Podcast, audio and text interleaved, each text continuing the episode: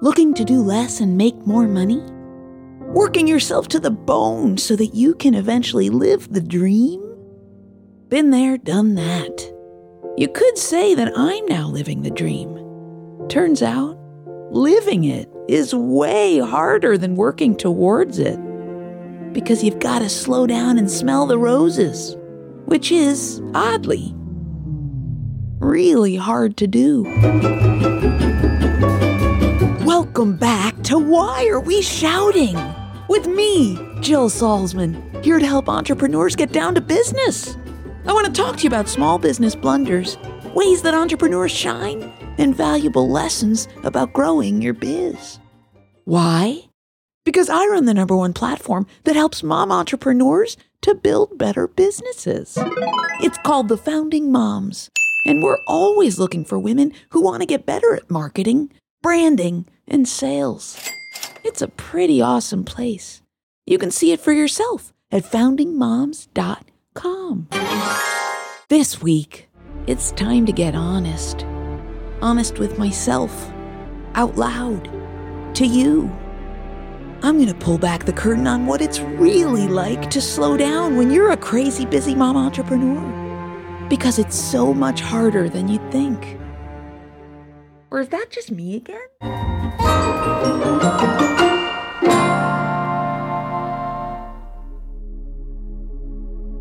Thanks to Regina Carey's podcast, which is called Hear I Am, I've been putting more effort into slowing down. That sounds backwards, I know. To put more effort into doing less?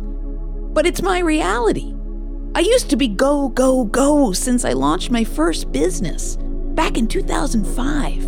And whether it's time, or age, or family, or Elon Musk's purchase of Twitter, or post pandemic thoughts, or watching friends around me, I've come to know that go, go, go isn't sustainable. And if it is, I haven't met anyone yet who's figured out what it takes to make it work forever. But the struggle is real. And my struggle, in particular, used to involve what went through my head when I was doing less. See, if I decided to block half a day out so I wouldn't have to take work calls or stare at my laptop screen, the worries crept right into the old noggin. If I took an entire Sunday away from work, even if I planned for it, I'd start to give myself a really hard time. I think the critics in me used to be quieter, so I'd swipe them aside and I'd carry on. But over time, I couldn't not hear them. They'd be screaming at me. Hey, man! And for the longest time, I wasn't sure how to get rid of them. They sounded just like this. Uh, wasn't very good after all. Uh, ooh, Oh. terrible! I got an email today, literally as I was putting this episode together, from a spiritual company that I once subscribed to. They're so good at what they do that they know I need their emails, even though I've tried to unsubscribe several times. Today's message was this Select a place to sit where you can feel relaxed, open, comfortable. Take a few deep breaths. Just be aware of yourself as you are in this moment. Simply check in with your experience more deeply. Once upon a time, I just couldn't take this sort of message. Ugh, yuck. All it would make me want to do is scream at the top of my lungs when I saw that crap. So I began to think about why slowing down was so hard for me. For years, I shared top tips about time management with my working mom community. And for years, it seemed a little strange to me that it was such a struggle for me.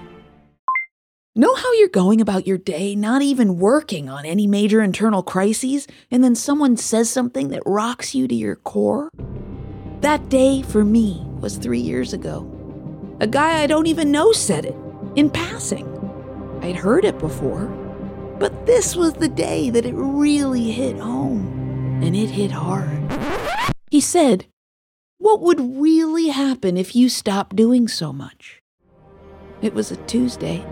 I was exhausted, and it touched a nerve. So I walked myself through how to answer his question. If I stopped chasing the dream, even after I've received plenty of accolades and awards over the years.